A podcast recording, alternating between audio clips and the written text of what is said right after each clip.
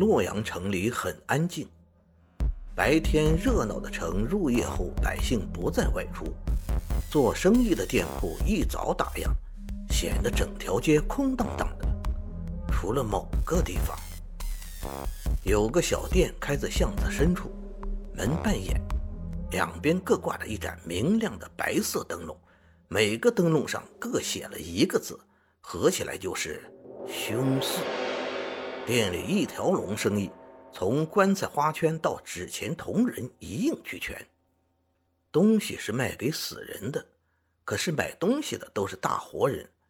活人觉得白天买这类物品太不吉利，只会在晚上出来买，所以凶四彻夜营业，太阳一出来就关门。最近两个月生意特别好。好嘞，东西都给您包好了。一共四百文。袁继月走了进去，屋里很热闹，柜台正对大门，老板就站在后头，笑眯眯的给一屋子的人挨个结账。这些一两八钱，您好走。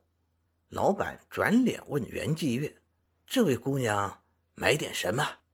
几个男人闹闹哄哄一走，店里顿时就安静了下来。一盏送魂灯，六沓黄钱。您这是要去白虎堂啊？老板弯腰取出了一盏纸扎的送魂灯，这是专门给死人送行的灯。相传人死后的第七天，魂魄会出体重走一遍生前走过的路。把灯点在棺材旁边，在天亮前出殡的时候再给烧了，是给他们照亮的。这是当地的习俗。白虎堂的二师傅被不知道哪路的怪物害死了，他姓陈，这事闹得沸沸扬扬。今天刚好是他的头七，老板不用想就知道他把灯买给谁的。灯是七十文，带篮子一共给一百文便可。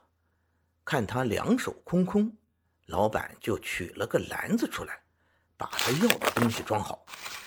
虽说死者为重，可您也该找个人陪着来啊！大晚上的一个姑娘家，说句不好听的，就不怕自己是下一个？老板好心，可他会怕这个？柜台上点的烛火还没有门外的亮。袁继月什么长相，老板没看清，可他看见他笑了一下。在下走这一遭。还真怕碰不到什么妖魔鬼怪，见不到什么魑魅魍魉。他不怕走夜路，也根本不认识什么白虎堂的陈师傅。走这一趟，完全就是因为陈师傅死的蹊跷。他去是为了调查，可去人家灵堂上，总不能空手吧？死者为重。白虎堂开在城南。是教人习武的地方，陈师傅教学了二十多年，很受弟子们爱戴。这一届他们共收一百多名弟子，葬礼办得很轰动。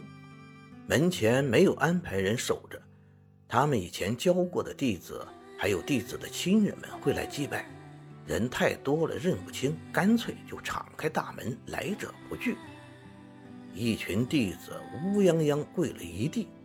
一头白发的大师傅老泪纵横，站在棺材旁边。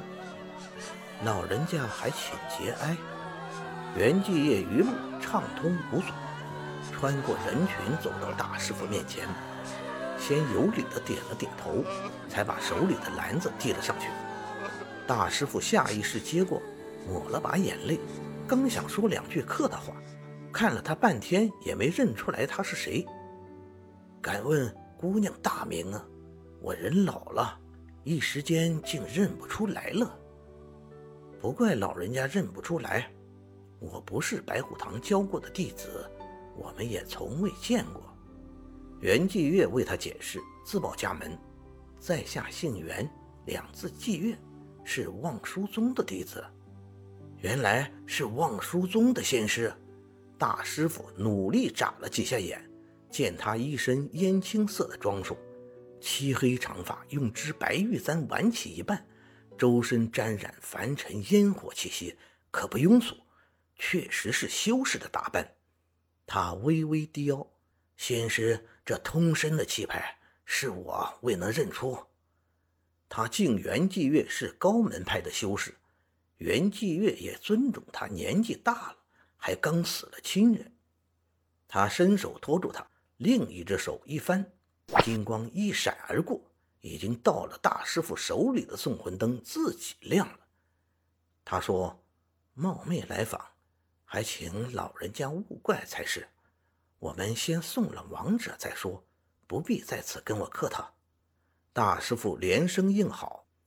陈师傅的棺材摆在灵堂的正中央，四周已经铺满了一层层莲花样子的送魂灯，按照送灯人辈分大小排的。每一盏都是由他亲自摆上去的，每次他的手都在抖，这次也不例外。灯轻轻落在了中间，袁继月静静地看着他动作，最后把视线落在二师傅身上。这绝对不是人正常死亡的模样，要是不说，没人能认出来里面躺的是个人。更像是块陈年的人形木头，裹在骨头上的皮肤又干又重，没有血液，没有水分，死不瞑目。凑近了能看见脖子上有一圈深深的牙印。人死后埋在土里十年也会变成干尸，再过几年化为白骨，百年之后尘归尘，土归土。可这人刚死就变成了干尸。他是近来第七个这种死法的人。